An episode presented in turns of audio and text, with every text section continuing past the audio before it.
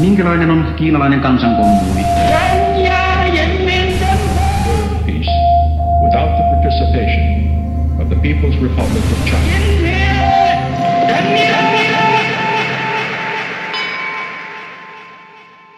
Siihen asentoon on tämä maailma nyrjähtänyt, että ei voi olla uskottava ilman podcastia.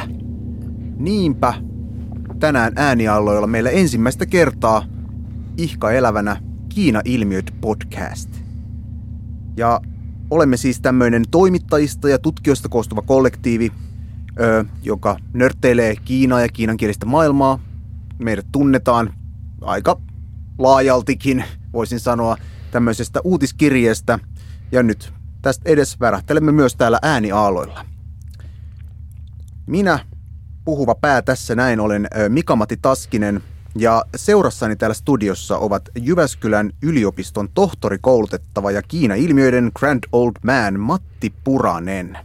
Matti, taidat olla ehkä jopa viimeistä kertaa tämän podcastin aikana tämän ensimmäisen jakson äänityksissä, niin Jyväskylän yliopiston tohtorikoulutettava. Miten väitöskirjasi voi?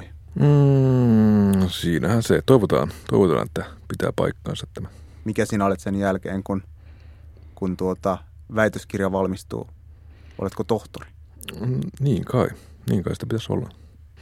Ja sitten seurassani on toki myös syvänpään sinologi, suurlähetystön asiantuntijatöissä marinoitu Malmin mies, Jani Mustonen. Terve vaan, terve vaan. Mukava olla täällä messissä ja äh, ni hao, niin kuin tuolla idän valtakunnassa sanotaan. Mukava olla messissä tosiaan. Mites, äh, oletko tosiaan vielä Malmin mies? Olen, olen edelleen Malmin mies hyvin, hyvin vahvasti. Malmi Vais. No niin, hyvä. Tavanomaisesti tässä keskustellaan keskeisistä, tärkeistä, kiinnostavista ja muista huomionarvoisista ajankohtaisista Kiinaan liittyvistä uutisaiheista. Tässä esikoislähetyksessä olemme päättäneet kuitenkin tehdä yleiskatsauksen Kiinaan. Tavoite on tässä lähetyksessä antaa niin kattava ja hyvä kuvaus Kiinasta, että tästä tulee kaikkien aikojen viitatuin podcast-nauhoite akateemisessa historiassa. Tervetuloa mukaan.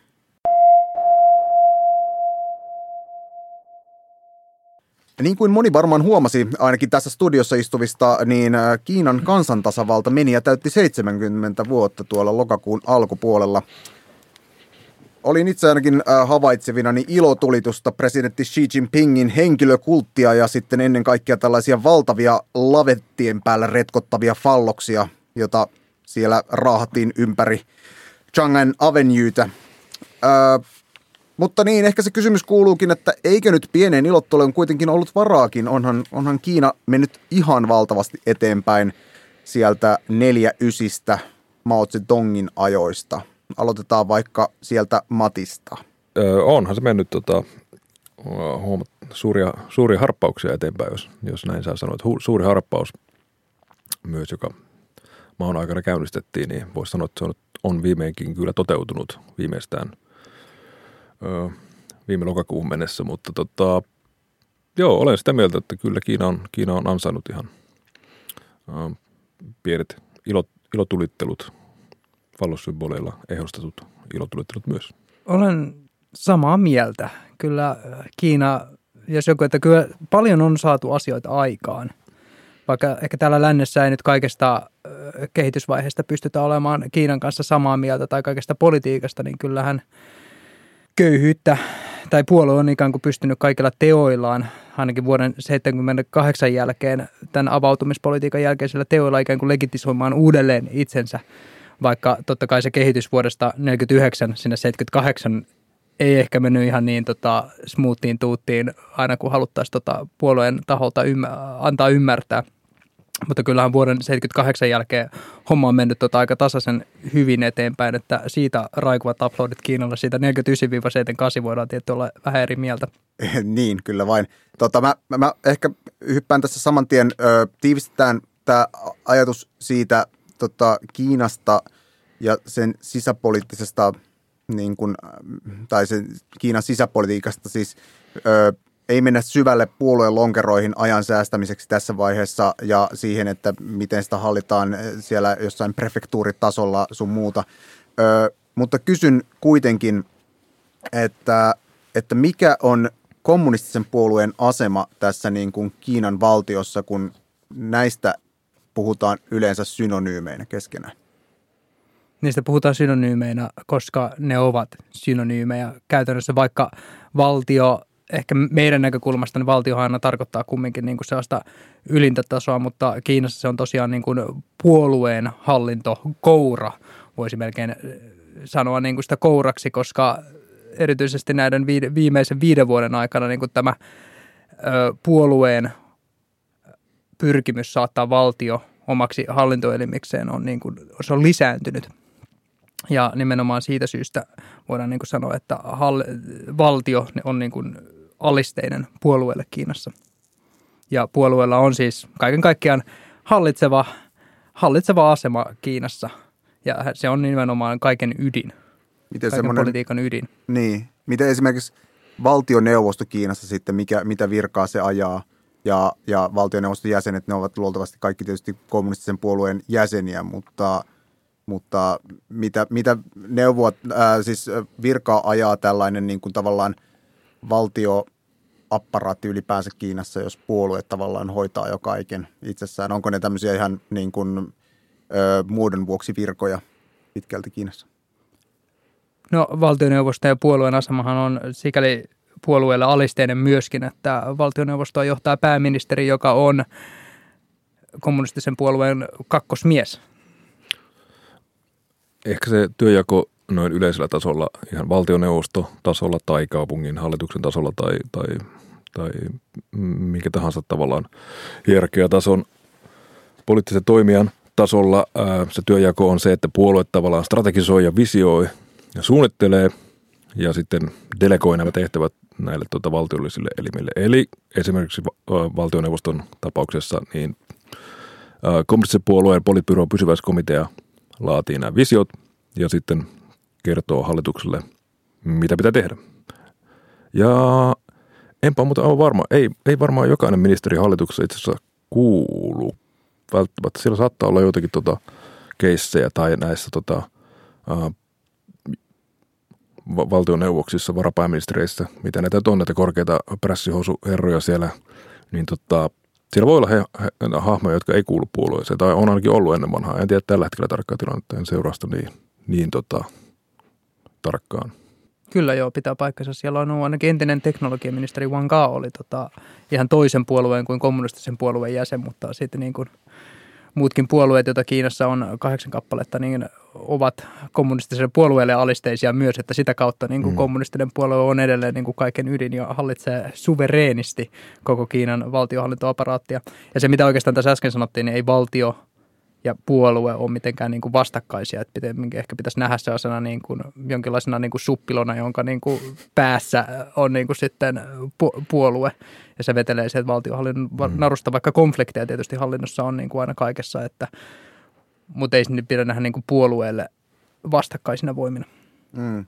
Kun kerran, kerran tota puolue ja, tai kun kerran puolue on ö, näin kaikki voipa Kiinassa – millainen niin kuin tämä, tai mitä tämä poliittinen järjestelmä tarkoittaa kansalaisten kannalta? Mikä, mikä on normaalin tavallisen herra Changin tota, liikkumavara Kiinassa? Liikkumavara vai sellainen? No aloitetaan sitten liikkumavarasta, että se liikkumavara on varmasti tavalliselle kansalaisellekin niin kuin aika epäselvästi rajattu ja siihen yleensä niin kuin totalitaarinen hallinto perustuu, että ei ole ihan varma, että kuinka pitkälle voidaan ikään kuin mennä ja mitä voidaan tehdä, niin ihmiset alkavat sensuroida itseään, koska mahdollisilla näkymättömien rajojen ylittämiselläkin voi olla vakavia seurauksia.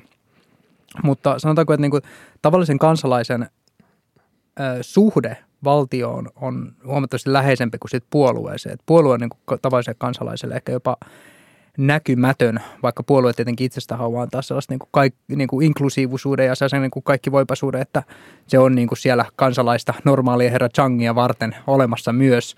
Mutta äh, esimerkiksi tästähän hyvä esimerkki on, että kaikki tärkeimmät puoluerakennukset on vailla mitään osoitteita, ei ole puhelinnumeroa, sinne ei voi soittaa, sinne ei saa mitään, ei kukaan kansalainen saa mitään yhteyttä, ei ole mitään niin kuin, äh, ei ne järjestä mitään lehdistökonferensseja tavallisille tota, kansalaisille ikään kuin. Ei ole semmoista pikkuparlamentin katsausta. Ja jos pikkuhuomio, että sitä oli muutama vuosi sitten oli sellainen kohu, kun tota, joukko kiinalaisia lehtimiehiä syytti puoluetta siitä, että puolue ei ole rekisteröinyt itseään voimassa olevien säädösten mukaisesti. Mitä siitä seurasi, jos vielä voin kysyä? No lehd, lehd, nämä ärsyttävät lehdistömiehet tietenkin laitettiin vaiennettiin Aa, aivan. luonnollisesti. Tässä niin kuin, mikä se kansallisen liikkumavara on, niin suhteessa puolueeseen, niin tässä on ehkä ongelmallista se, että me käyttää tämmöistä niin länsimaisen, länsimaista termiä niin puolue puhuessa, puhuttaessa leninistisestä demokraattista sentralismia noudattavasta puolueesta. Ja tämmöinen puolue ei, ei, ei se pyri voittaa vaaleja, ei se tarvitse pyrkiä voittaa vaaleja, vaan, vaan se, on, se kokee olevansa koko tämän yhteiskunnan tavallaan tämmöinen etujoukko, joka, jo- jonka tehtävänä on vaan niin kuin kulkea sillä kansan edessä, herättää kansa siitä, tota, mikä tämä marksilainen termi, vale, vale, valetietoisuus. Niin kuin herättää ne kansalaiset sitä valetietoisuudesta, johtaa niitä kohti sitä kommunismia. Ei se, ei se, sellaisen puolueen ei tarvitsekaan suoranaisesti niin kuin kuunnella lähtökohtaisestikaan, mitä mieltä kansalaiset on siitä, koska se puolue tietää kansalaisten, mikä on kansalaisille parasta. Mutta tosiaan valtion kohdalla se asia ehkä voi, niin kuin Janne sanoikin, se voi olla erilainen. Ja kyllähän niin kuin joissain kysymyksissä kansalaiset Kiinassa pääsee vaikuttamaan tai tota, siis äh, kykenee esimerkiksi niin kuin ihan loppaamalla vaikuttamaan tiettyihin niin kuin laki, laki, lakiehdotuksiin. Tai eikö, eikö internetissä pysty antaa myös jonkinlaisia niin kuin ehdotuksia, kun jotain lakia valmistetaan, että olemme tätä mieltä tästä asiasta. Ja kun siis kyseessä on joku laki, joka nyt ei omalla olemassaolollaan suoranaisesti uhkaa sitä puolueen valta-asemaa, joku vähän tämmöinen vähemmän strategisempi laki. Niin, ja eikö, eikö kaksoiskokouksessakin ole tällaisia jotain valioyksilöitä, jotka pääsevät niin kuin tavallaan tuomaan jonkun oman, oman tota sidosryhmänsä huolen, huolen tavallaan sinne päättäjien tietoisuuteen? Ky- kyllä joo, joo, siis nimenomaan kaksoiskokous, eli joka keväinen kiinalaisen politiikan megatapahtuma, niin tota, siellähän ää, kansalaisilla on, on varmaan jonkinlaisia mahdollisuuksia päästä keskustelemaan just kansakongressin, eli Kiinan parlamentin edustajien kanssa, plus sitten tämän neuvoa antavan poliittisen konferenssin edustajien kanssa. Eli ei se, ei se tilanne Kiinassa ole samanlainen kuin jossain Pohjois-Koreassa, mitä tulee niin kuin kansalaisten vaikutusmahdollisuuksiin. Ja sitten sit vielä mainittakoon, että tälleen niin kuin lehdistö, lehdistöhän ottaa aina välillä irtiottoja ja, ja tässä tuota, esimerkiksi tämä maitojauhe-skandaali, mikä tuli joskus aikoinaan ilmi, ehkä, ehkä osin myös tämä niin kuin ilmansaasteetkin, niin, niin tämmöisestä niin kuin kansalaisten paineesta ja ehkä kansalaisjournalistienkin niin kuin osin esiin nostama, nostama asia, joka sitten niin kuin nyttemmin on tavallaan nostettu sinne hoidettavien asioiden listalle, josta, jo, joka niin kuin oli ennen tabu, joka sitten, josta sitten on tullut tällainen niin kuin hyväksytty asia, jota vaan hoidetaan siellä ja tehdäänkin sitä hyvin näyttävästi, näyttävin keinoin ja menetelmin. Joo, tämä puoluevaltion suhde niin kuin kansalaisyhteiskuntaa on, on, on, se on hyvin mielenkiintoinen kysymys. Mä sanon puoluevaltio nyt, että se on niin kuin molemmat on siinä samassa termissä, että ei tarvitse lähteä molempia erottelemaan mitenkään tota, teenäisesti, koska niiden erottelu voi olla hyvin vaikeaa. Tota, kyllähän niin kuin kansalaisyhteiskunnalle ja kansalaisyhteiskuntatoimijoille on annettu niin kuin jatkuvasti se suhde on niin ollut tosi suora vaihtelemaan. Välillä on annettu enemmän sitä liekaa ja sitten välillä on taas vedetty takaisin hyvin niin kuin brutaaleinkin seurauksin. Ja että ehkä nyt tämän siinä hallintokaudella voidaan sanoa, että, niin kuin, että sitä liekaa on taas vedetty sieltä kansalaisyhteiskunnalta pois ja pyritty nimenomaan antaa sille puolueelle sellainen niin kuin, ikään kuin määräävä asema ja ehkä vielä niin kuin sellainen hierarkisempi asema siihen kansalaisyhteiskuntaan nähden – että se pyritään ikään kuin valikoimaan ne itselleen kaikista hyödyllisimmät. Et esimerkiksi just kaikki tällaiset tota, NGOt ja kansalaisjärjestöt, niin kuin, tota, jotka pyrkii ikään kuin tarjoamaan oikeudellisia palveluita tai muita tällaisia, jotka ikään kuin pureutuu siihen kommunistisen puolueen ja valtion väliseen niin kuin dilemmaan, niin ne on erittäin haitallisia. Mutta sitten taas kaikki tällaiset niin kuin yleishyödylliset, niin kuin kaikki ää, katastrofi, katastrofiasioiden parissa toimivat tota, ikään kuin apujärjestöt, No, jotka niin kuin tukee valtion toimintaa, niin niitä peukutetaan suuresti. Mm. Joo, ja, ja ymmärtääkseni myös ympäristö, niin kuin vihreitä, tämmöisen Greenpeace saa vissiin toimia Kiinassa yllättävän, yllättävän vapaasti. Joo. Ainakin jossain vaiheessa Kyllä. näin oli. Ne lienevät sitten kuitenkin hiem, tai äh, silleen ainutlaatuisia siellä, eikö kansalaisyhteiskuntaa siellä aika, aika kovasti kuitenkin, tai näitä järjestöjä, no liittyen varsinkin ihmisoikeuksiin, niin, niin hmm. tällaiset järjestöt ovat voineet vuosi vuodelta huonommin Kiinassa. Niin kyllä voi sanoa. En, en, en ole asiaan perehtynyt niin tarkasti, että voisin esittää jotain niin kuin vertailua, että mitä oli vaikka 2000-luvun ensimmäisen vuosikymmenellä ja nyt tällä toisella vuosikymmenellä, että ei sellaista, mutta kyllähän Kiinassa elää siis sellainen niin kuin Shangfangzhu, nämä petitioners, niin kuin tällainen kulttuuri, missä lähdetään sitten niin kuin viemään tällaista tota, niin kuin ehdotuksia jotenkin säädösten tai lakien muuttamiseksi niin kuin paikalliselle tota, hallinnolle. Ja sitten Kiinassahan tietenkin elää myös niin kuin kansanparissa aika vahvasti tälle, että sellainen näkemys, että puolue on hyvä, mutta paikalliset mm. hallintojohtajat, ne on huonoja. Että siinä niin kuin elää niin kuin tällainen käsitys niin kuin kansanparissa, että ei siellä niin kuin korkeimmalla tasolla, että siellä kyllä ajatellaan kaikkien parasta, mutta ne on vaan nämä paikalliset niin kuin johtajat, jotka on korruptoituneita. Kunhan, kunhan vaan keisari kuulisi meidän, meidän valituksemme, niin sitten alkaisi tapahtua. Joo. Siirrytään sisäpolitiikassa vielä, vielä tota, hieman syvemmälle ja itse asiassa hieman enemmän luoteeseen. Tota, olisinkin kysynyt, että, että millaisia poliittisia perusteita te löydätte niin kuin Kiinan toimille Xinjiangin maakunnan leireillä? Siis näitä, näitä on nyt niin kuin viimeisimmän tiedon mukaan niin kuin mahdollisesti huomattavasti vielä enemmän kuin on, on jo nyt niin kuin esitetty miljoona uikuuria leiri, leireillä ja, ja tota, minkälaisia poliittisia perusteita voidaan löytää tämmöiselle – tämmöiselle massatelkeämiselle?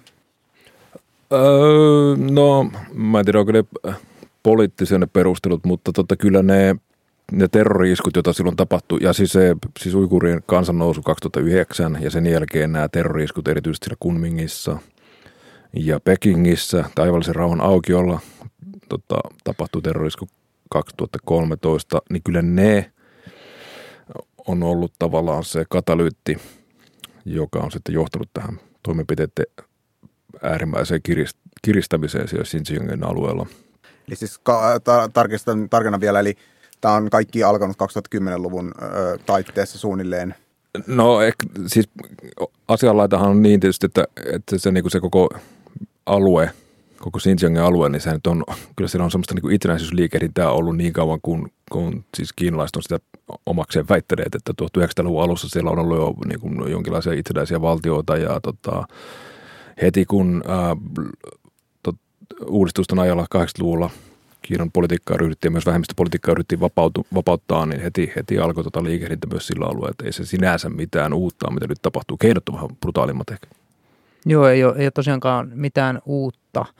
Jos miettii, että niin kuin Qing-dynastian aikana oli niin kuin Xinjiang ja erityisesti nämä läntiset alueet oli rauhattomia seutuja, joiden tota, rauhoittaminen vaatii erityisiä toimenpiteitä. Et ei voida sanoa, että se on vain niin kuin nyt tätä päivää. Ja muutenkin niin kuin lännessä, Kiinan lännessä on tota, ollut rauhattomuuksia paljon. Ollut Qinghaissa ja Kansuussa on ollut paljon rauhattomuuksia. Mutta sanotaanko, että kyllähän niin kuin Kiina on saanut myös sellaista potkua ikään kuin omaan terrorismin vastaiseen politiikkaan vuoden 2001 tai vuoden 2001 jälkeen niin kuin tämän Yhdysvaltain terrorismin vastaisen tota, sodan jälkeen, että varmasti sekin on ollut, mutta onhan se niin kuin Xinjiangin, se on niin kuin todella erityinen siis siinä mielessä, että ei ole varmaan mitään muuta aluetta tällä hetkellä maailmassa, joka niin tarkasti ja niin sellainen teknologian ja sellaisen kurmottamisen niin kuin yhdistelmä. Ei ole mitään, että se on niin kuin viety ihan huippuunsa siellä. Niin ja ilmeisesti nyt sitten siis 2016, kun tämä, tämä Chen Työnkuo on sinne siirretty johtotehtäviin Tiibetistä, niin tota sen jälkeen on tämä viimeisin vaihe, tämä leirittäminen pistetty käyntiin ja, ja nämä muut toimenpiteet, joista saatiin lukea tar- tarkempaa tietoa näistä New York Timesille vuodetuista asiakirjoista aivan tässä muutama päivä sitten itse asiassa. Niin, Kiinahan ehti nämä jo tota, ö, tuomitsemaan ö, fake newsiksi ja tietysti niin kuin se vaan jatkaa tätä loogista New York Timesin kulkua, kulkua tota, niin kuin epäonnistuneena sanomalehtenä, mutta tota, niin, sano vain. Niin siis tuomitsiko itse asiassa, mä ymmärsin, että tota, tässä ulkoministeriön tiedotustilaisuudessa, niin tämä tota, kuka, mikä se on se? Geng Shuang. Geng Shuang. No, niin, ei se, ei se suorastaan kiistänyt, että näitä papereita olisi olemassa, mutta se tota, siirsi ää, keskustelu toisaalle ja kieltäytyy vastaamasta niihin liittyviä kysymyksiä. Mun mielestä hän ei sanonut, että tota, nämä, nämä ei, ei olisi tota oikeita asiakirjoja. Siinä olet oikeassa, että ei hän sanonut, että, tai hän ei kiistänyt niiden papereiden Kyllä. olemassaoloa tai niiden niin kuin, ö, tavallaan lähdemateriaalin oikeutta, mutta sen sijaan se, mi- miten niin kuin tämmöinen liberaali, liberaali länsilehti oli tulkinut sitä materiaalia, niin oli, oli niin kuin Aivan, Failing aivan. New York Timesin Aha, niin kuin tämmöistä kyllä. niin kuin signature-kamaa, mutta tota, niin, ö, mitä sieltä sitten paljastui? Mä, mä tota, mielelläni kuulisin ja varmaan kuulijammekin kuulisivat, mitä paljastui. en ole itse näitä dokumentteja vielä ehtinyt lukemaan, mutta tota, kyllähän se, mitä on näiden uutisartikkeleiden perusteella, että varsin niin kuin, äm, niin kuin hyvin epäinhimillistävää kieltä ää, näissä artikkeleissa, jotka nimenomaan kohdistetaan niin kuin uikurien ää, vangitsemiseen. Ja siinä ehkä jotenkin kylmäävintä oli se, että me ollaan aiemmin kuultu näistä vaan niin kuin huhupuheita ja, ja tota kiertoilmaisuja, mutta nyt, nyt me kuul, kuullaan Xi Jinpingin omalla suulla siis sanovan, että ei, ei lainkaan armoa ja tota, niin kuin me, me voidaan lukea sieltä ihan niin kuin selkeästi esimerkiksi semmoisia yksityiskohtia, että tota, pu- puolueen jäseniä ja kaadereita ohjeistetaan, että millä tavalla teidän pitää kertoa kotiin palvelle opiskelijoille, että heidän vanhempanne ovat nyt leirillä ja tota, koska ne opiskelijat saattavat siitä niin hermostua, niin, niin millä tavalla heitä pitää hillitä ja millä, millä tavalla heille pitää niin kuin hienovaraisesti viestiä, että te voitte omalla käytöksellänne vaikuttaa siihen, että teidän vanhempamme pääsevät aikaisemmin pois sieltä leiriltä ja näin poispäin. Se oli niin kuin, äh, ensimmäistä kertaa itse luin, niin kuin, että puolue itse omalla suullaan kertoo näistä toimenpiteistä. Se oli, se oli kylmäävää. Ja sanotaanko, että Xinjiangin tilanne on muutenkin ollut niin kuin sellainen Kiinan hallinnon parissa sellainen niin kuin vähän kuuma peruna, että siihen liittyvät äh, julkilausumat on vaihdellut aika suuresti, että vuonna 2014-2015 niin Kiina vielä kielsi minkään niin kuin leirien olemassaolon. Ja sitten siitä on päästy taas siihen, että Kiina on nimittänyt niitä niin kuin uudelleen koulutusleireiksi ja sellaisiksi opiskeluleireiksi. Että kyllähän tämä tilanne elää myös kiinalaisten puolella niin kuin jatkuvasti, että heidän pitää niin kuin yrittää selkeästi esittää heidän ajamansa Xinjiangin politiikka uikuuria vastaan jossakin valossa. Mm. Joo, nopea käänne ja, ja jotenkin nyt tuntuu, että varsinkin nämä, nämä paperit, jotka just nyt vuosiva, vuotivat ulo, ulos julkisuuteen, olivat ennen kaikkea, niin kuin, en tiedä, hyvin, hyvin noloa Kiinalle, si- siis niin kuin Matti sanoi, hyvin kylmäävää ennen kaikkea se, että siinä on tämmöisiä valmiita niin kuin muotoiltuja vastauksia. Yl, ylhäällä on poldattuna kysymys, johon, johon, jonka kotiin palava opiskelija todennäköisesti esittää puolueen virkamiehelle ja sitten alla lukee puolueen virkamiehen vastaus, mitä hän tulee, hänen tulee vastata tälle opiskelijalle, että vanhemmat ovat tällaisella leirillä todennäköisesti. Öö, mennäänkö vaikka siihen, että, että miten tämä on levinnyt, niin kuin, tai onko tämä, voiko tämä levitä niin kuin muualle Kiinaan ja näin poispäin? Olisiko se ok vielä käsitellä tähän Siinä on, yhteyteen? siinä on mun mielestä se mielenkiintoinen pointti niissä papereissa vielä ehkä nopeasti, mikä voisi mainita, että niistähän paljastui, että tätä, tota, politiikan ajaminen siellä Xinjiangissa on niin kuin herättänyt puolueen sisällä jonkinlaista vastarintaa. On niin kuin jouduttu useita tuhansia puolueen jäseniä ää, kurittamaan, tai ne ovat joutuneet tämmöisen kurinpitotoimenpideen alaisiksi, koska he eivät ole saaneet näitä niin kuin leirejä pystytettyä, näitä uiguureja siihen leireille vietyä.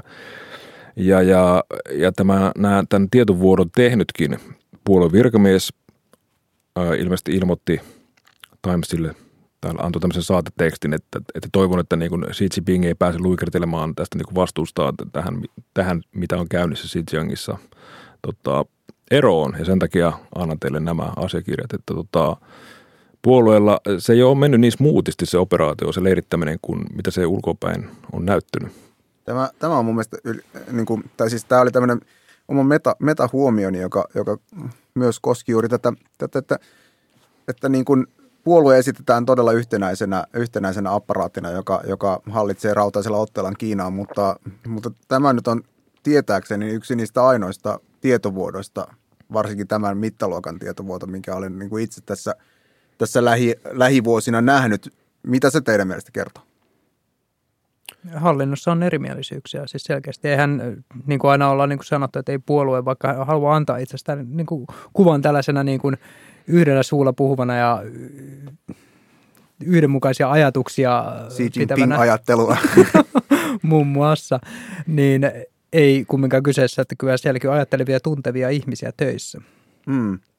Kyllä, ja, ja, ja tota, paljonhan on puhuttu siitä, että Xi Jinpingin vallan keskittäminen ja, ja varsinkin nämä korru, korruptiokampanjat niin on, on herättänyt semmoisen ihan uuden vähän niin kuin äh, vastavoiman – ehkä se on hyvin heikko vastavoima tällä hetkellä, eikä kykene mihinkään toimenpiteisiin, mutta niin kuin lyhyesti sanottua, Xi Jinping on tällä omalla politiikallaan, keskittämisellään ilmeisesti tiennyt itselleen aika laajan joukon vihamiehiä Kiinan sisälle. Niin tota, voisiko tämä liittyä myös sitten siihen, tämä tietovuoto, että kaikki ei nyt, kaikki ei nyt vaan tykkää, mihin suuntaan Kiinaa ollaan viemässä.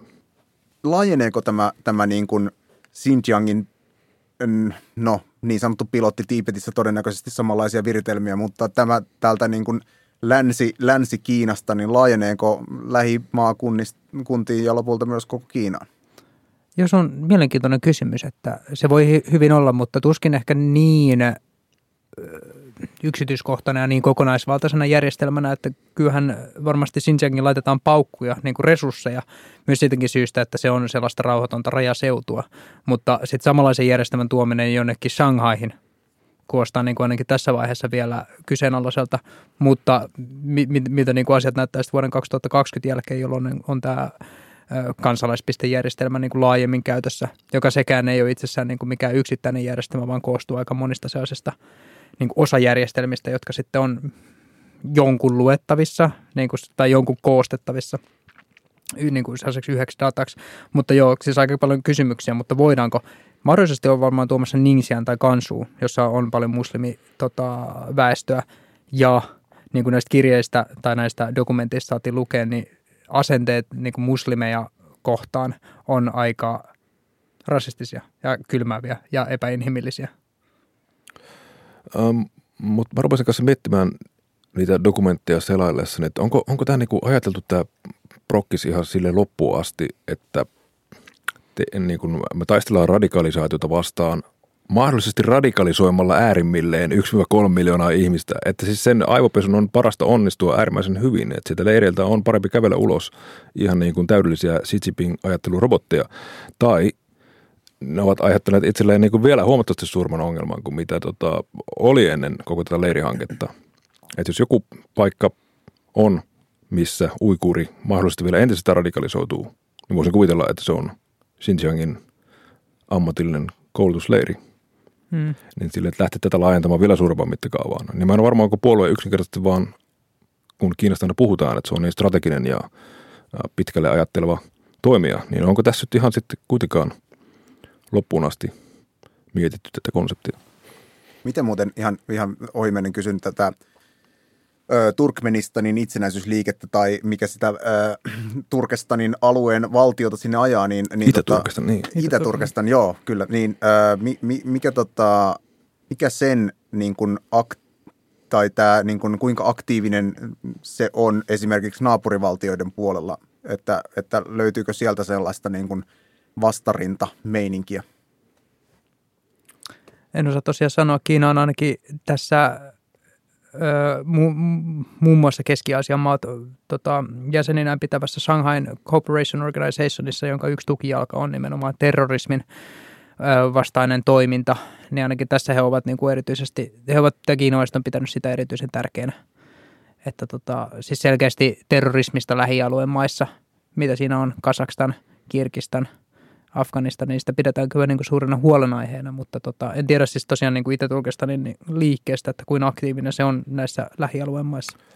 Mulla on ollut vaan semmoinen kanssa hatara käsitys, että koko se liike ja sen muodostama uhka on niin kuin Pekingin, tos, Peking on todella paljon liioitellut sen niin kuin todellista luonnetta ja verkostoja ja niin kuin, kuinka paljon terroristeja oikeasti on siellä ja separatisteja ja kuinka pitkälle ne on tota, oikeasti menneet ja organisoituneet. Et en, mm. en usko, että mitään, varsinkaan tällä hetkellä mitään kovin niin kuin huomattavaa uhkaa ja en usko, että myöskään naapurimaissa kykenee muodostamaan. Mm. Ja muutenkin niin kuin tällainen turvallisuuskoneiston tota, tai tällaisen kokonaisvaltaisen turvallisuuskoneiston, mikä Xinjiangissa on ehkä yksi asia, mistä ei hirveästi puhuttu, on se, että kuinka kallista se on koska se musta tuntuu, että ei ole, ei ole kovin tota, halpaa hommaa, jos me mietitään sit, niin kuin sellaisen järjestelmän viemisestä niin kokonaisvaltaisena kuin se esimerkiksi Xinjiangissa on kaikki ne sotilainen ja puolisotilainen ja poliiseinen, niin onko se, niin kuin, on, onko se kestävää? en, en, en usko, että niin kuin mikään maakunta haluaisi niin kuin ottaa omalle kontolleen niin kuin sellaisen turvallisuusapparaatin järjestämistä. Mm. Että budjettikysymys myös varmasti. Puhumattakaan aliurakointiyrityksistä, jotka tulee ties mistä, mistä Yhdysvalloista ja muualta, muualta meiltä. Ja pitävät yllä kallista, kallista ja korkeapalkkamaista. Öö, tuota, mennään sitten tämmöisen vähän niin kuin, jos ei Itä-Turkestaan ole organisoitunut, niin, niin mennään tästä aivan toiseen teemaan Hongkongiin, jossa, jossa puolestaan on organisoiduttu jo, jo, jota kuinkin. tuota, öö, sieltä Matti, mitä, mitä olit huikkaamassa? Niin siis loistava aasinsilla siinä mielessä, että siis Hongkongin nämä aktivistithan nimenomaan on alkaneet pitää ö, suurimpana kauhuskenaarionaan, että jotain Xinjiangin kaltaista tuodaan Hongkongiin, jos he, eivät, jos he nyt antavat periksi, että sinänsä niin kuin aivan, aivan oikea asia. Asian kuuluva aasinsilta. Kyllä. Tota, jos lyhyesti kertaa nämä tapahtumat, mitä tässä on nyt Hongkongilla tapahtunut, Hongkongissa tapahtunut, niin ö, ehkä tar- tarina voisi lähteä Taivanilla viime vuonna tapahtuneesta murhasta, joka käynnisti keskustelun tästä luovutuslaista. Eli ton, tämä epäilty tekijä ö, pääsi Hongkongiin ja häntä ei pystytä luovuttamaan Taivaniin, koska, koska tota, puuttuu luovutussopimus. Ja luovutuslaki nousi pian keskusteluun. Ö, Carrie Lam, hallintojohtaja Hongkongissa, alkoi sitä voimallisesti ajamaan eteenpäin. Mutta tämä nopeasti tämä luovutuslaki ää, tai ihmiset ymmärsivät, että se voisi tarkoittaa samalla myös, että tämmöisiä rikoksesta epäiltyjä ihmisiä voitaisiin myös luovuttaa Manner Kiinaan. Ja kesäkuussa taidettiin alkaa Toukokuussa. Touko-kesäkuussa alettiin, alettiin voimallisiin mielenosoituksiin ja väkeä on ollut kaduilla lää, ainakin noin kaksi miljoonaa parhaimmillaan. No, mielenosoitukset ovat nyt tässä kestäneet kohta, kohta no, yli viisi kuukautta, lähes puoli vuotta ja loppu ei näy. Öö, Tämä on läikähdellyt todella väkivaltaiseksi, todella silmittömäksi ja mielivaltaiseksi ihmisen polttamiseksi ja niin kuin kovilla, kovilla ampumiseksi ja, ja ties mitä. Nyt se on siirtynyt ö, yliopistokampuksille. Siellä on edelleen ö, teknisellä yliopistolla joitakin kymmeniä opiskelijoita jumissa. Kertokaa nyt hieman, että mitä, miten tästä niin kuin eteenpäin, tai mi, mikä tämä niin kuin tilanne tällä hetkellä on, mitä siellä vaaditaan ja miten tämä, luovutuslakihan itsessään kuopattiin siis jo aikoja sitten. Miten, miten tästä eteenpäin? Joo, tämä Hongkongin tilkkutäkkihän on nyt niin kuin aika, aika, aika laaja kysymys. Tätäkin voitaisiin käsitellä niin monesta eri näkökulmasta. Mutta tosiaan siis mielenosoittajilla on viisi vaatimusta. Ja tota, yksi niistä on, että Kärilaimin pitää erota. Toinen on, että äh, aloitetaan tutkinta poliisien äh, harjoittamasta väkivallasta. Kolmas oli tämä luovutuslaki, eli ne on saanut niin kuin yhden voiton. Neljäs oli universaali, tai nämä niin kuin täydet kansalaisoikeudet ja ää, äänestysoikeus. Ja viides oli se, että lopetetaan näiden mielenosoitusten kutsuminen mellakoiksi. Eli yksi vaatimus on saatu ja ainakaan hallinto ei suostu antaa enempää.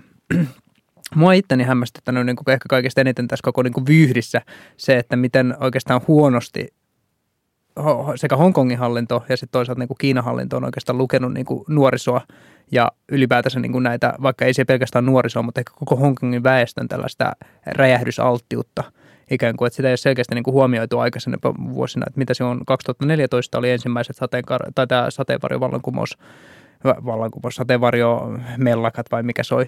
Ja sitten siitä eteenpäin oli myös niin kuin Monkokin, alueella oli tota, rähinöitä niin selkeästi aika huonosti on otettu niin kuin huomioon tällainen mahdollisuus. Tai no tietenkin Kiinan puolellahan, jossa niin kuin on sitten niin kuin tiukempi turvallisuus, mutta siellä sitten niin kuin kaikki muu hukkuu sen turvallisuuskäsityksen alle, että siellä ei sallita mitään, mutta ylipäätänsä niin kuin jännittävää vaan, että miten niin kuin huonosti ollaan niin kuin valmistauduttu tähän. Tai ehkä tämä on vaan tällaista tota jälki, jälkijättöistä, tota, helppo sanoa nyt tässä vaiheessa, että huonosti on varauduttu tällaiseen. Mutta kieltämättä nyt jos katsoo tätä tavallaan ö, vaikka 2010-lukua, tässä, tässä on nyt niin kuin kaksi kertaa läikähtänyt isommin, niin kuin juuri mainitsit 2014 tämä sateenkaariliike ja nyt, nyt sitten nämä, nämä mielenosoitukset, jotka ovat sitten todellakin kestäneet jo huomattavan kauan pidempään kuin oikeastaan mikään tämmöinen niin kuin unrest levottomuus Ki- Kiinassa tai Kiinan kielisellä alueella koskaan, niin, ö, niin, niin tai no ehkä koskaan on liikaa. Kapina. niin. On nämä varmasti tähän, että, niin kuin tähän mennessä varmasti isoimmat. En muista, että mitä se on joskus vuonna 69 vai 60, 60-luvullakin oli aikamoiset tota, mellakat käynnissä ja 20-luvulla ja niin poispäin, mm. mutta siis tota, en näytkäisi joku ihan eri poliittinen tilannekin, ei voida niin kuin sanoa, että sen merkitys on niin suuri kuin tällä hetkellä. Niin. Ehkä juuri tuo, että, että niin kuin, olen samaa mieltä siitä, että, että nyt on niin kuin luettu poliittisia viestejä erittäin huonosti, että, että tavallaan tämä on hyvin, hyvin räjähdysaltista, Mi, mutta ehkä se, sit se kysymys onkin, että, että mihin se levottomuus päättyy, öö, mitä, mitä Kiinan hallinto, Hongkongin, Hongkong, Hongkongin hallinto voi tehdä, että tämä, tämä niin kuin saadaan leppymään ja saadaan rauha maahan Hongkongissa. Niin, kyllä mulla meni viime, viime viikonloppu aika lailla äh, sitä niin kuin live-striimiä, joka kuvasi vaan niitä yliopiston tapahtumia tai sen ammattikorkeakoulun edustan tapahtumia livenä seuratessa. Ja olihan se aika hurjan näköistä, kun siellä pystyi vaan tosiaan suora, suorassa lähetyksessä seuraamaan, miten polttopullot lentää ja vesitykillä vastataan.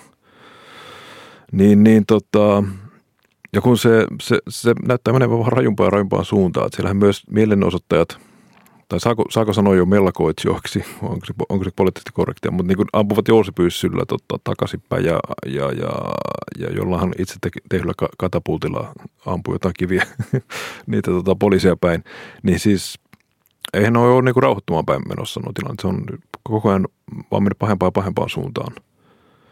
Niin mikä se endgame tosiaan on? itse, mietin myös niin Kiinan näkökulmasta, että mitä pelivaraa Kiinalla on tässä tilanteessa. Että varmaan että täyttä demokratiaa ei, ei, vaan, ei, ei se vaan jostain syystä tule kysymykseen, tai varmaan monestakin syystä.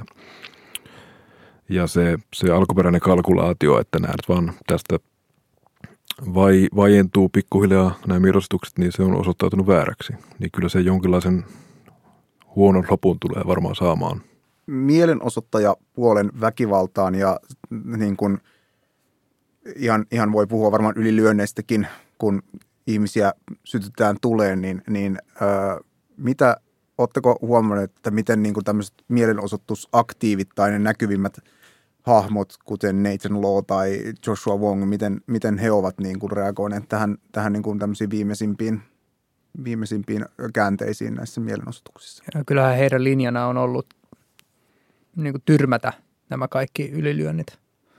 Että kyllä se on ollut heidän niin kuin politiikkaansa jatkuvasti, jos voidaan sanoa politiikkaa heidän osaltaan, mutta heidän linja on ollut siis se, että ei ylilyöntejä ja panostetaan niin kuin turvallisiin rauhanosoituksiin, mutta ehkä heidän näkökulmasta se on myös vaikeaa, koska näähän on pitkälti niin kuin näillä mielenosoituksilla ei ole johtajaa, ei ole mitään tiettyä selkeää organisaatiota, vaan se on hyvin, hyvin ruohonjuuritason toimintaa, joten mielenosoitteista ei ehkä voida, ei, ei voida puhua siinä mielessä niin kuin yksikössä tai että äh, he olisivat niin kuin yhteinen linja, vaan että siellä niin kuin jokainen vähän tekee mitä niin kuin mieleen tulee varmasti. Ja siinä niin kuin tällainen, mä kallistun just tällaisessa, tai mun sympatiat on vähän enemmän sitten mielenosoittajien puolella näin henkilökohtaisesti, koska tota, poliisi on kumminkin väkivaltaviranomainen ja heidän linjansa on myös ollut erittäin löyhä. Sanotaanko, että kaikki mitä niin kuin poliisien väkivalta, niin kuin ampumiset, niin kuin ihan kovilla ampumiset, erittäin rankkojen toimenpiteiden käyttäminen niin aseistamattomia siviilejä kohtaan on ollut niin kuin ihan anteeksi antamatonta. Ja se, niin kuin, tällä hetkellä niin kuin mielipidemittaukset sekä hallintojohtaja että poliisia kohtaan on niin kuin vajonnut aivan pohjalukemiin. Mutta sanoisin vielä niin kuin tälleen tästä Hongkongin poliittisesta takajumista siis sen verran, että – helvetin kusinen tilannehan se on. Koska tota, tässä Hongkongin mini-perustuslaissahan on siis selkeästi sanottu, että jossain vaiheessa tulee yhtäläinen äänioikeus. Mutta sitten taas Kiina ja Kiinan kansankongressi on linjannut, että esimerkiksi kaikkien äh, leggoon, eli tämän, mikä sen oikeuskomitean äh, jäsenten tulee olla – isämaata rakastavia, isä, niin kuin Kiina ja Hongkongin rakastavia henkilöitä, mikä sitten taas niin kuin jättää tällaiset kriittisemmät tota, ehdokkaat ihan pois kokonaan. Ja sitten tietenkin tämä Hongkongin tota, tota, se, nää, tot, niin kuin tämä valintaneuvosto, joka niin kuin valitsee muun muassa hallintojohtaja, on, on ihan niin kuin Pekingin valitsema. Mm, 1200 henkeä ja tota, siitähän tämä itse asiassa sateenkaariliike saikin alkunsa silloin, mm. kun, kun tämä, tämä tota, ilmoitettiin, että, että hallintojohtaja valitaan edelleen esivalituista henkilöistä ja tämä, tämä valitsijamiehistö sen tekee. Tuota, Kuset, kusetuksen makua sanoisin, oh, että niin kuin näin hongkongilaisten näkökulmasta. Kyllä. Tuota, mä vielä menen siihen, että, että tota, nyt tätä äänitetään 22. päivä 11. perjantaina ja onko jopa sunnuntaina paikallisvaalit. No. Ja, ja tuota, emme to, toki osaa nyt sitten kertoa teille, että niin kuin viimeisimpiä kuulumisia, mutta odotammeko jotain uutta väkivalta purskahdusta sunnuntaina? Joo, voisi kuvitella, että jonkinlainen voimannäyttö siihen tietysti liittyy. Näitähän edustajia tai ehdo, näitä ehdokkaitahan on niin kuin aiemmin äh, muun muassa pahoinpidelty, että hekään eivät ole säästyneet väkivallalta – ja siellä ei ole siis pelkästään mielenosoittajia ja poliiseja, vaan siellä on myös niin kuin tällaisia epämääräisiä gangsteriliigoja mm. liikkeellä, jotka tota, on valikoinut enemmän tai vähemmän sattuvasti juuri näitä tota, Kiinaa kritisoivia henkilöitä kohteekseen.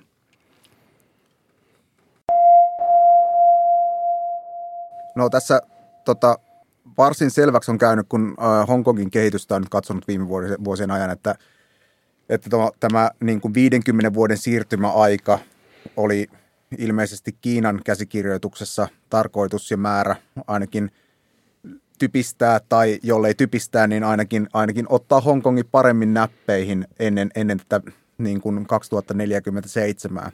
Ja paljon tämmöisiä yhteiskunnan sora-ääniä ja toisin ajattelijoita on Hongkongissa jo ennen, ennen näitä mielenosoituksia niin vainottu tai ainakin saatu, saatu lähtemään etsimään turvaa muista maista.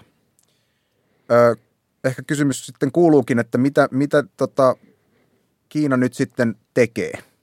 Ö, suunnitelma meni vihkoon ja niin kun, tota, sieltä tuli aika va- voimakas vastaus nyt siihen suuntaan, että me, me emme halua, että, että siirrymme tähän Kiinan hallintohimmelin alle tai ainakaan Kiina, kiinalaiseen hallintomuotoon ja tämmöiseen yhden puolueen kovakouraiseen systeemiin. Öö, no, kysyn suoraan, että milloinko se Kiina vyöryy sinne erityishallintoalueelle palauttamaan rauha? Suunnitelma meni vihkoon, lol. Tota, milloinkohan Kiina sinne vyöryy? Tämä on erittäin hyvä kysymys, koska Kiina ei varmasti itsekään halua sen enempää niin kuin, nytkästä Hongkongia niin kuin se radaltaa pois, koska sitten se on sotilaallinen välintulo myös tarkoittaisi, että talouden tähtitaivas himmenisi melko nopeasti. Ja tässä on mielenkiintoisia niin kuin taloustilastoja, että vaikka Hongkongin rooli esimerkiksi Kiinan kannalta on niin kuin, vaimentunut sitten niiden huippuvuosia, niin esimerkiksi niin kuin, jopa niin kuin viidennes niin kuin Kiinan saamasta ulkomaan sijoituksesta kulkee Hongkongin kautta.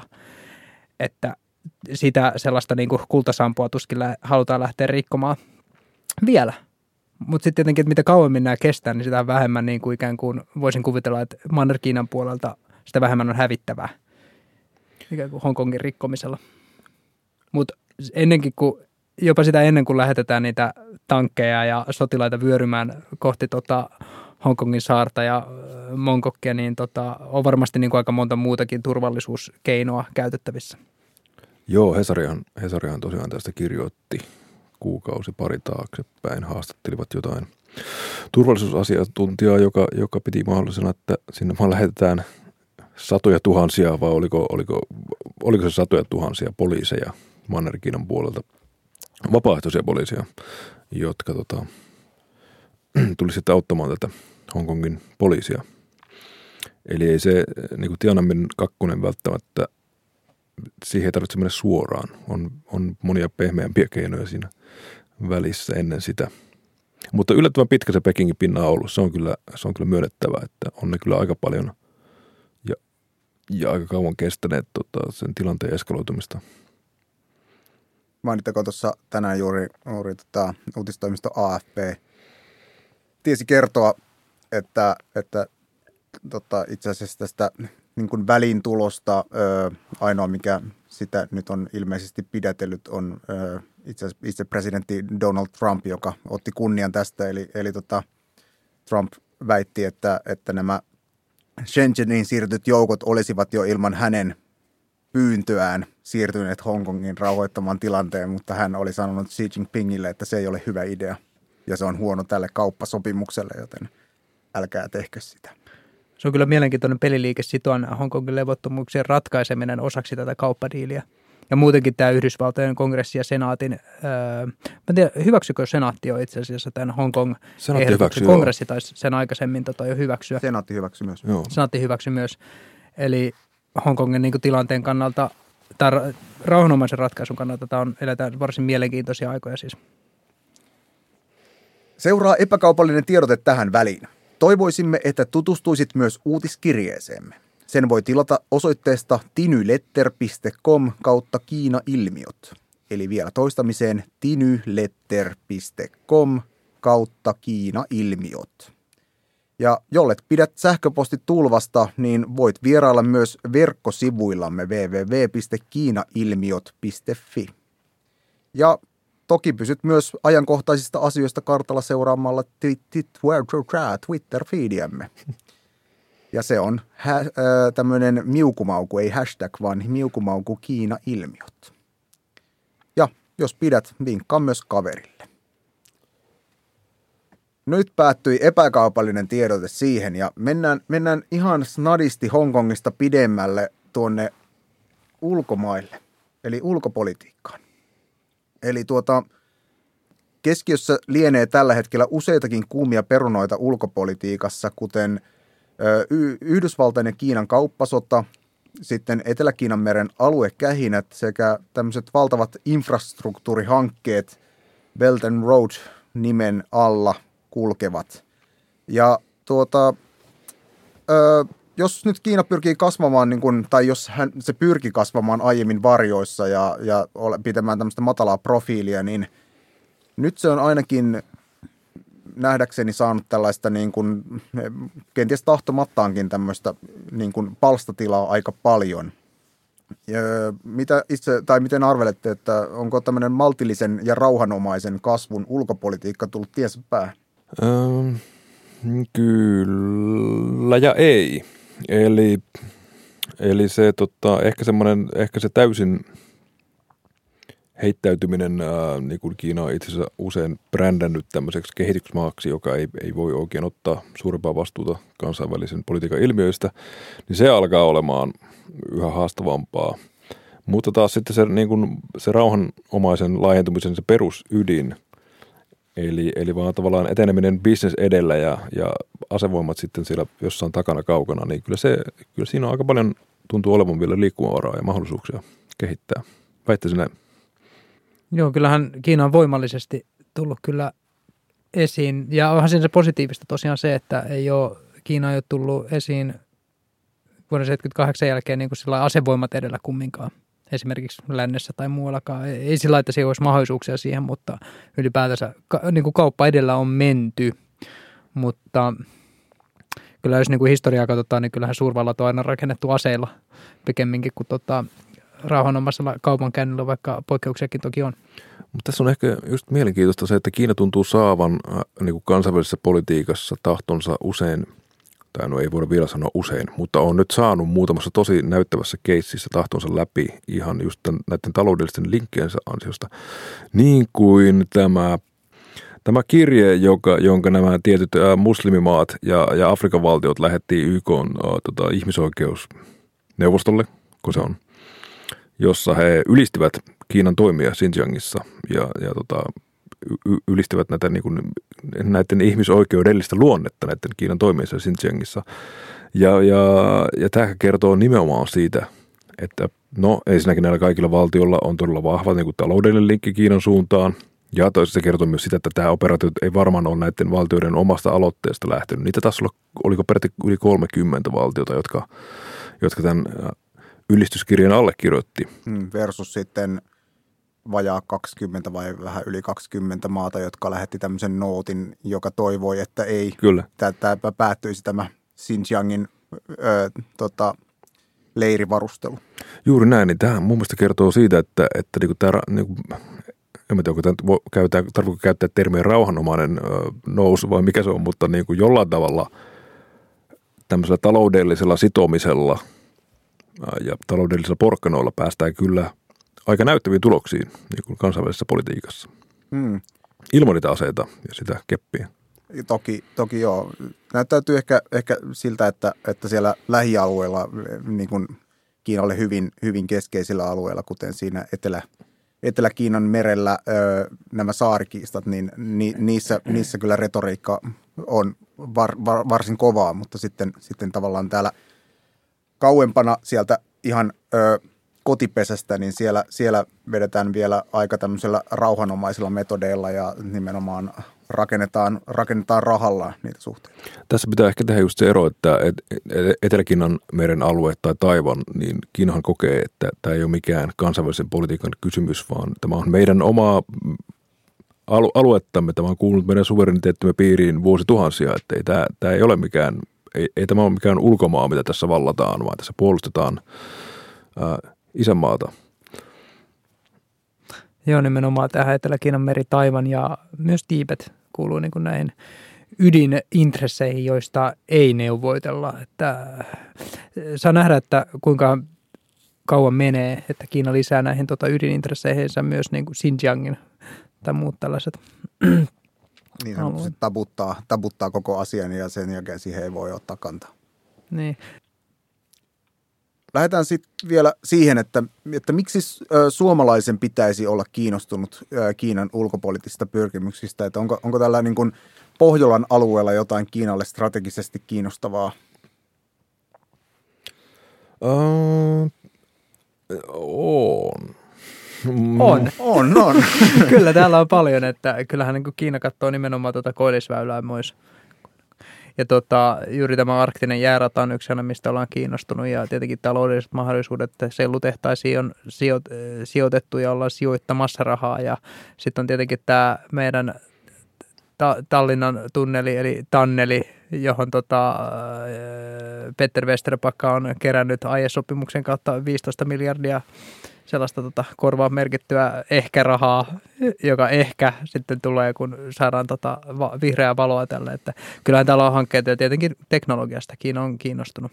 Mutta Kiina ei niin kuin ehkä ole sellaisella tavallisella tallaajalla vielä, vaikka se on, se on hyvin voimallinen tekijä, se on varmasti niin kuin 90-luvun jälkeen, tai ehkä meidän aikamme niin kuin tärkein poliittinen, maailmanpoliittinen ilmiö, Kiina.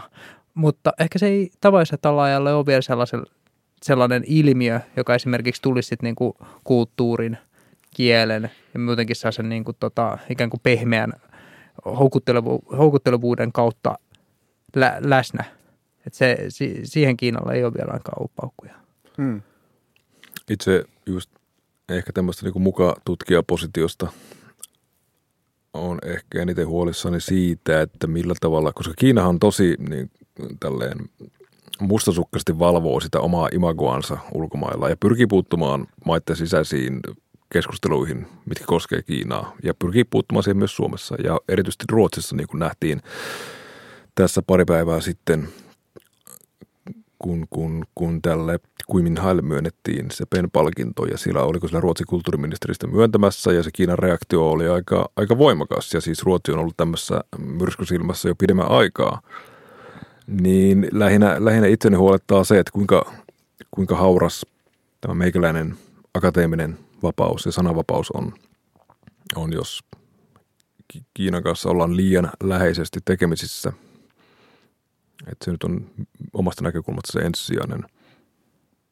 Mm, tuota, ehkä tuohon, tuohon liittyen niin sanoisin, että, että ehkä tässä naapurissa niin juuri Ruotsi ja Norja, niin – vaikkakin tahtomattaan osin ehkä joutuneet tähän Kiinan tämmöisen raivon kohteeksi, niin, niin ainakaan ne eivät ole sitten perääntyneet periaatteistaan ja ovat pitäneet tällaista demokraattista ja ihmisoikeuksista lähtevää politiikkaansa siinä niin kuin etunenässä, kun Kiinan kanssa riidellään näkemyseroista.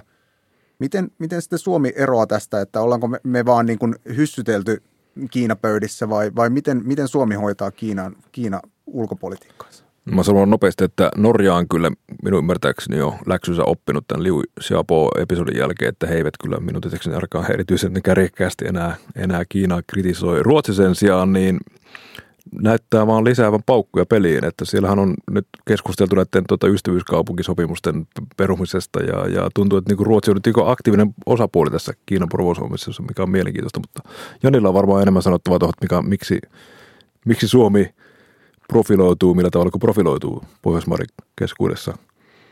Tai Vis-a-vis kysymys, että Kiina. miksi Suomi ei ole joutunut paskamyrsky keskelle. Niin, Kenties meillä ei ole tarpeeksi paljon sellaisia ihmisoikeustoimijoita esimerkiksi Kiinassa, jotta tota, olisit joutunut niin kuin jotenkin toimenpiteiden uhreiksi. Mä mietin esimerkiksi Peter Dahlinia, joka joutui silloin tota, 2015-2016 vangittiin Kiinassa ja pakotettiin muun muassa tekemään tällainen äm, TV-tunnustus, missä hän tunnusti toimineensa väärin ja Kiinaa vastaan. Ja tämä on myös niin kuin yksi sellainen episodi myös tässä Ruotsin ja Kiinan vaikeissa suhteissa, mutta Suomella ei ole tosiaan ollut vastaavaa, mutta ei meillä toisaalta ole ihan vastaavia tota, organisaatioitakaan, kuten esimerkiksi Nobel-komiteaa tai muuta tällaista. Ja Ruotsin tapauksessahan muun muassa Säpo, Ruotsin supo, epäilee, että niin Ruotsia käytetään nimenomaan niin tällaisena testimaana, testikohteena niin kuin Kiinan aggressiivisemmalle ulkopolitiikalle. Mutta se on muutenkin vähän hämmästyttävää, että miten niin kuin Ruotsi 10 miljoonan, maan, 10 miljoonan asukkaan maa on ikään kuin, miten siitä on ikään kuin tehty sellainen, tota, niin kuin, tai miten Kiina tekee itse asiassa siitä itselleen niin kuin ongelmaa. Että se on hämmästyttävä muutos oikeastaan Kiinan ulkopolitiikassa toi, että ollaan kiinnostuttu siitä tosi paljon, että mitä niin kuin muut maat ajattelee Kiinasta, kun jos vertaa siihen perinteisempään, että Kiina on ennen hyvin tarkka sen suhteen, että mitä kiinalaiset niin kuin puhuu Kiinasta, niin kuin erityisesti Kiinan sisään, mutta nyt se on niin kuin muutenkin ovat kiinnostunut siitä, että miten niin kuin Kiina maalataan jossain maassa, miten se esitetään. se tuntuu jotenkin siltä, siltä että niin kuin Kiina, Kiina, Kiinan johdossa ajatellaan jotenkin tai ihmetellään, että miksi meitä ei rakasteta, meitä kiinalaisia, meitä vaan vihataan ja kritisoidaan länsimaisessa mediassa ja näin poispäin. Niin tuntuu jotenkin, että Kiinan johdossa ei ole ymmärretty tavallaan sitä, että mitä, minkälaista on olla supervalta. Että se että supervallosta ei tykätä tai aina on olemassa niin kuin laajoja joukkoja, jotka ei tykkää, tykkää supervalloista. Niin kuin, ja Yhdysvallat tietää tämän oikein hyvin. Ei siis se, jos Yhdysvaltoja kritisoidaan, se on niin kuin vettä hanhen selässä, että ei sitä kukaan sen kummemmin, no ehkä nykyinen presidentti saattaa loukkaantua, mutta niin kuin valtio itsessään kestää ei ole millänsäkään minkälaista kritiikistä, mutta Kiinan kohdalla, kun tulee joku pienikin tot, ö, ikävä kommentti jossain, niin reaktio on, on niin kuin naurettava massiivinen suhteessa siihen niin kuin suurvalta-asemaan. Joo, kyllä olen samaa mieltä. Ja esimerkiksi jos verrataan niin se klassiseen supervaltaan, niin kyllähän kuka tahansa voi ikään kuin pitää amerikkalaisesta ihan mistä tahansa X-asiasta, mutta sitten taas toisaalta dissata ihan täysin politiikkaa. Mutta Kiinan kohdalla se jotenkin tuntuu olevan Kiinan kannalta ja Kiinan näkökulmasta ihan mahdotonta. Että on mahdotonta sanoa niin kuin Kiinan näkökulmasta, että ää, vihaan puoluetta, mutta rakastan Kiinan kieltä tai Kiinan kansaa ja niin edelleen. Että se on, ni- niin kuin niille se on ihan niin kuin mahdoton yhtälö. Että aika nopeasti sellaisetkin tutkijat, jotka ikään kuin liikkuu niin kuin näillä rajo, niin kuin tällaisilla niin kuin herkillä alueilla, niin sitten saavat niin kuin porttikielon sitten koko maahan.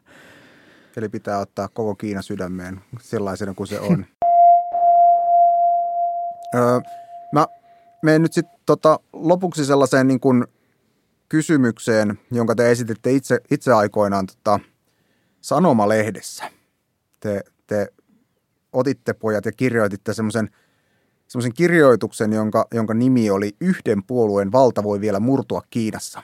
Ja tota, me olemme paljon tässä nyt pohtineet puolueen asemaa ja, ja no, käy, käyneet niin kuin tämmöisen läpileikkuun Kiinasta, mutta tässä ke- tekstissä te esitätte, että, että tosiaan otsikon mukaisesti ö, vaihtoehtoisesti tulevaisuus voi näyttää siltä, että kommunistinen puolue, joka on niin kuin sanoitte lähes yhtä kuin valtio, niin ei välttämättä olekaan enää se valtion, valtion isä. Avatteko hieman tätä ajatusta, että mihin, mi, mihin tämä perustuu? Vaikka Matti. Mm, No se perustuu ihan semmoiseen, semmoiseen historialliseen tilastoon, että, että niin kuin nämä yksipuolivaltiot tuppaa romahtamaan jossain vaiheessa. että, niin, Vääjäämätöntä. kyllä, että jos Kiina jotenkin tänne kaavan rikkoisi, niin tota, ää, se olisi tavallaan uutta. Mutta eikö Kiina niin aikaisemminkin, se, se on ollut niin kuin tämmöinen ö, tavallaan poikkeussääntöön niin kuin aika monessa asiassa, että aina on uumoiltu jotain Kiinan, Kiinan romahdusta, Kiinan talouskasvun loppumista tai, tai jotain sellaista, mitä ei sitten kuitenkaan, minkä, minkä odotuksen Kiina on lopulta ylittänyt ja jatkanut vaan tasaista Niin. kulkuaan. Mutta niin kuin ekonomistit sanoo, kun osakkeisiin sijoitettiin, että, että miten se menee se fraasi, että aie- että aiempi historiallinen menestys ei ole, ei ole tae tulevasta, että ei se koskaan ei ole niin kuin liian, liian, liian myöhäistä Kaatua. romahtaa. koska ne liian myöhäistä romahtaa, joo.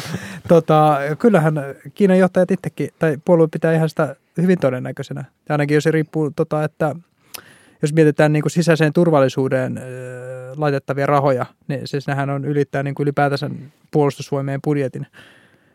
Että siis siinä mielessä, että Kiinan sisälläkin niin kuin sitä selkeästi niin kuin ennakoidaan ja pyritään tota, vaikka näillä erilaisilla, niin kuin jossain vaiheessa on arvioitu, että Kiinassa tapahtuu no, kuukauden aikana noin 10 000 erilaista mielenosoitusta tai mass incidents, joukko, joukko tapahtumia, niin kuin tota, hyvin tälle epämääräisesti niitä nimitetään Kiinassa. Niin Jos niitä on 10 000, niin kyllähän se viestii siis siitä, että maa on että 10 000 kuukaudessa, niin se viestii, että maa on kumminkin niin kuin aika epästabiili. Ja kyllähän niin kuin, siis siellähän on, se on ihan valtavan niin kuin tota, jossain mielessä niin kuin traaginenkin maa, että miten niin kuin suuria niin kuin se asia tota, jakolinjoja siellä on, mitkä ja huomattavan niin kuin, huomattavan niin kuin paljon tyytymättömyyttä. Vaikea tietää, että kuinka paljon niin kuin tarkalleen, koska me ei oikeastaan niin kuin tiedetä, ei ole, ei ole mitään niin kuin hirvittävän suoraa dataa niin kuin tyytymättömyydestä, vaikea niin kuin todentaa mitenkään. Kaikkea sensuroidaan, kaikkea kontrolloidaan. Hmm. Öö, ja me ei tiedetä niin kuin Kiinan politiikasta oikeastaan mitään muuta kuin, niin kuin ne, mitä aiotaan tehdä ja mitä sitten lopulta tehdään, mutta me ei tiedetä oikeastaan mitä siinä välissä neuvotteluista tai öö, mielipiteistä tai näkemyksistä, että aika vähän tiedetään niistäkään. Joo, se tuntuu, jos, jos sen koko kirjoituksen voisi, tai sen jutun voisi tiivistää johonkin, niin ehkä se olisi just sitten se, että, että, että tämmöiset niin yksipuolen valtiot niin perinteisessä mielessä, niin ne vanhenee ja niiden se niin kuin liikeenergia, joka niillä joskus on ollutkin, se pysähtyy ja sitten ne romahtaa. Mutta nyt Kiina, Kiina pyrkii niin kuin uusilla, historiallisestikin ennennäkemättömillä menetelmillä, niin kuin tällä teknologiaa valvonnalla ja kaikilla tämmöisillä niin kuin asioilla, joita joku, joku Orwell ja, ja Robert Heinlein ja Skifi-kirjailijat ehkä kuvitteli joskus, mutta joita ei koskaan kokeiltu. Nyt pyrkii niillä niin kuin tekohengittämään sitä järjestelmäänsä ja ehkä jopa niin kuin pääsemään tämän vaikeimman yli. Nyt pitää vaan niin miettiä, että selviääkö se ja onnistuuko tämä hanke. Ja koska se on historiallinen hanke, niin ei, ei voi sitä tietää. Tota, no, ajatellaan, että sisäiseen turvallisuuteen pistetään valtavasti fyrkkaa ja, ja tosiaan tämmöisiä niin kuin massa, massakokoontumisia aika varmaan tehokkaalla kämmenellä myös sitten siivotaan, siivotaan tota, milloin ikinä ne syttyvät, niin, niin niitä sammutellaan. Ja tämä tuskin sitten tämmöinen niin kuin kommunistisen puolueen keikahtaminen tuskin tapahtuu sieltä kansalaisyhteiskunnasta lähtien, eli, eli jäljelle jää se puolue itse ja sen sisäinen valtakamppailu, niin, niin, niin onko tämä nyt taas se jälleen kerran se Xi Jinpingin salamurha, joka, joka tässä sitten täytyy tapahtua, että näin tapahtuu, vai, vai mikä tässä pitää käydä, että tämä valta keikahtaa lopulta. Nyt mikä kaataa korttitalo. Mm. Niin kyllähän me aikaisemmassa podcastissamme, joka tehtiin tuolla ulkopolitistille, niin tota, siellä me veikkailtiin, että sit se on niin kuin, että puolue näivettyy sisältä päin. Ja sitäkään ei tiedetä, niin kuin, että miten, niin kuin, mitkä on niin kuin, tarkalleen puolueen jakolinjat, missä ne menee, koska tiedetään ihan siis selkeästi, että kyllä niin kuin eri, erimielisyyksiä on ja ihmiset on siellä eri mieltä ja Xi Jinping ja että hän, hänellä on vastarintaa, hän kohtaa vastarintaa siellä, mutta emme, emme tiedetä, niin kuin, että missä määrin ja kuinka paljon ja ketkä tarkalleen. Että kyllä se on ihan mahdollista, että puolue, puolue näivettyy omaan turvallisuutensa, että se jotenkin ylensyö sitä turvallisuutta. Joo, joo, mä oon samaa mieltä ja siis Xi Jinpingin sitä niin kuin linjaa vastaan ilmeisesti on, on yhä enemmän ja lisääntyvissä määrin niin, öö, soraääniä Esimerkiksi on, on tämmöisestäkin lukenut, että Hongkongin tilanteeseen puuttuminen tai puuttumatta jättäminen on johtunut osittain tämmöistä niin kuin sisäisistä kamppailuista. Että ei ole yhteistä linjaa siitä, että mitä nyt pitäisi oikeastaan tehdä, vaan eri likit tai voimaryhmät vetää eri suuntiin. Eli ehkä se voi just se puolueen sisäinen sekaannus tai kyky, kyky, kyvyttömyys olla se katalyytti, josta se kaikki lähtee liikenteeseen jonain päivänä, jos lähtee. Ja Kiina on siis puolue on tosiaan aikaisemminkin kokenut tällaisia hajannuksen hetkiä. Tai hajannusta esimerkiksi, kun viimeisin on just tämä kulttuurivallankumous. Ja, tai oikeastaan viimeisin voidaan sanoa, että se oli niin kuin Tiananmenin tota, mm. verilöylyn yhteydessä. Että se on puolue koki ja koki edelleen, että on, he olivat jakautuneet, niin kuin ihan julkisestikin jakautuneet. Mm, mm. Aivan.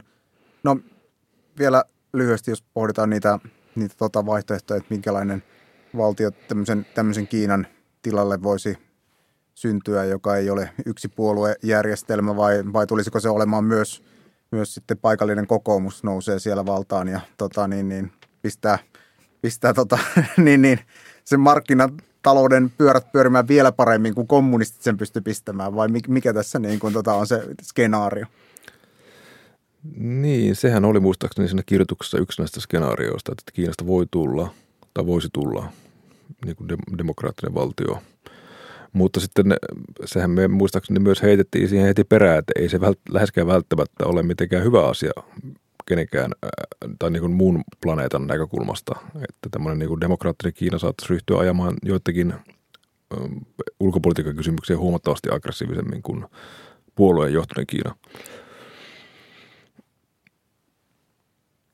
Se on hyvin todennäköistä. Ja siinäkin vaiheessa, jos Kiina niin kuin tapahtuisi tällainen vallanmuutos, niin siinähän voi tapahtua vaikka kuinka monta skenaariota. Sehän voi, niin kuin, voidaan kokea myös sen Kiinan nopea militarisoituminen niin kuin sen lähiseudulla, että sellainen maantieteellinen splittismi, mitä vastaan nykyinen puoluejohto varttaa Jyrkin sanoen, olisi ihan todellinen skenaario esimerkiksi just Xinjiangissa tai Tiibetissä tai kenties jossain muuallakin voisi, voisi, voisi hyvin tapahtua. 90-luvulla en, en, en, en muista, että kuka tämän sanoi, mutta tai silloin itse asiassa japanilaiset miettivät sitä, että niin Tiananmenin jälkeen niin tämä puoluejohdon erimielisyys osoittaisi sen, että Kiinasta voisi tuoda vaikka 11 itsenäistä valtiota. Hmm, mikä, mikä ei myöskään niin kuin historiassa ole ollenkaan tavaton tilanne, että Kiina on monesti ollut jakautunut. Jyrki Kallio tästä on kirjoittanut, mutta äh, siis Kiinahan on ollut yhtenäisesti johdettu – ja tämä siis hankinlaisten yhtenäisesti johtama valtio aika pienen osa, siis, vä, siis vähemmän kuin puolet koko siitä historiastaan. Että se, niin kun, se tilanne, että se on hajallaan ja levällään, on itse asiassa yllättävän ää, yleinen Kiinan historiassa. Hmm. Ja samaan, samaan jatkumoon niin se historiallinen fakta, sanottakoon, että tosiaan tää, tässä 70 aikaan luin sen faktan, että niin kuin keskimääräinen niin kuin dynastian – dynastisen Kiinan niin kuin, tota, ö, tai keisarillisen Kiinan niin kuin tämmöinen ö, dynastian kesto oli 70 vuotta. Eli, eli tota, tavallaan nyt ollaan jo senkin lakipisteen yli menty ja, ja josko se sieltä nyt sitten rysähtäisi pikkuhiljaa. tota, vedetään sitten se arvaus, arvaus tähän gameen, että, tota, että onko, olivatko nämä lokakuiset tota, 70 nyt sitten ne viimeiset pyöreät, mitä, mitä tämä – Kiina as we know it täytti? Mä toivon, että 80 mennessä tota, se olisi oikeastaan mä toivon, niin kuin, että meidän artikkelin jälkeen, joka ilmestyi Helsingin Sanomista tuossa pari kuukautta sitten, niin mun alkuperäinen toivomus oli, että vuoden päästä siitä Kiinassa vietellään jo niin kuin ensimmäisiä vaaleja. Okei, okay. no, optimismin täyttävä. siitä se lähti Helsingin Sanomien kirjoituksesta, josta kansannousu alkoi. Ja jos, jos, äh, jos puolueen johtoon saadaan joku, joku sivistynyt keisari, keisari Kang Shi tai Tianlong tai tämän, näiden esikuvien kaltainen niin kuin valistunut itsevaltios, niin ei mulla mitään sitä vastauspuolueen juhlia 80 mutta niin kuin tällä nykymeeningillä, niin äh, se, se aiheuttaa aika paljon inhimillistä kärsimystä turhan suurelle joukolle ihmisiä. Että siinä mielessä toivon, että jonkinlainen muu järjestely ehkä olisi jo voimissaan seuraavien 80 aikaa. Eli taivaan poika johtoo ja sitten, sitten tuota, niin, niin, menoksi. No joo, ainakin taivaan poika, joka noudattaa näitä niin kuin, perinnäisiä vuosituhansia vallinneita moraalisen, kuninkaallisen johtamisen menetelmiä. Aivan, aivan. Mandaatti taivaasta. Tota, joo, no tietysti vielä munkin mielipide merkitsee jotain, niin mä, mä sanon, että, että Kiina ei vietä viimeisiä täysi, täysiä kymppejään, vaan jatkaa tasaista kulkua hamaan loppuun asti ihan, ihan vain tämmöisen oman mielenkiinnon takia, koska niin kuin tämmöisiä yksi puolueen valtioita, jotka, jotka ovat niin kuin anomalioita ja, ja niin kuin erittäin alistavia ja, ja hirveitä hallintoja, niin niitä on vaan mielenkiintoisempi tutkia kuin tämmöisiä pörrösiä demokratioita. Onko se sitten pullo viskiä vetona? Olisiko se sitten viski, viskipullon pa, tota, pati tähän ja katsotaan kymmenen vuoden päästä. Tota, tässä se nyt oli ensimmäinen podcastimme ja kiitoksia Matti Puranen. Kiitos, kiitos itsellenne. Oli mukava saada sinut Kiitos tänne molemmille. studioon. Niin, kyllä. Teidät molemmat oli kiva tänne studioon saada. Ja toki kiitoksia myös Janille kaunista näkemyksistä. Tuota, tämä oli ensimmäinen podcast. Näitä tulee noin kuukauden välein, näin ainakin aluksi. Katsotaan, että kuinka huikeita kasvulukuja me kohtaamme siellä ja sitten te hyvät kuulijat määritätte sen, että jaksetaanko me edes vittu tehdä tätä kauan. Mutta joo, kiitoksia ja kuulemisiin. Kiitos. Kiitos. Minkälainen on kiinalainen kansankommuuni?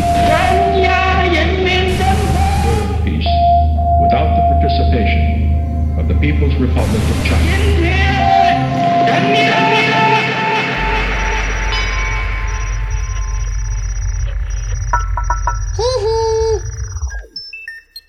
Jakso.fi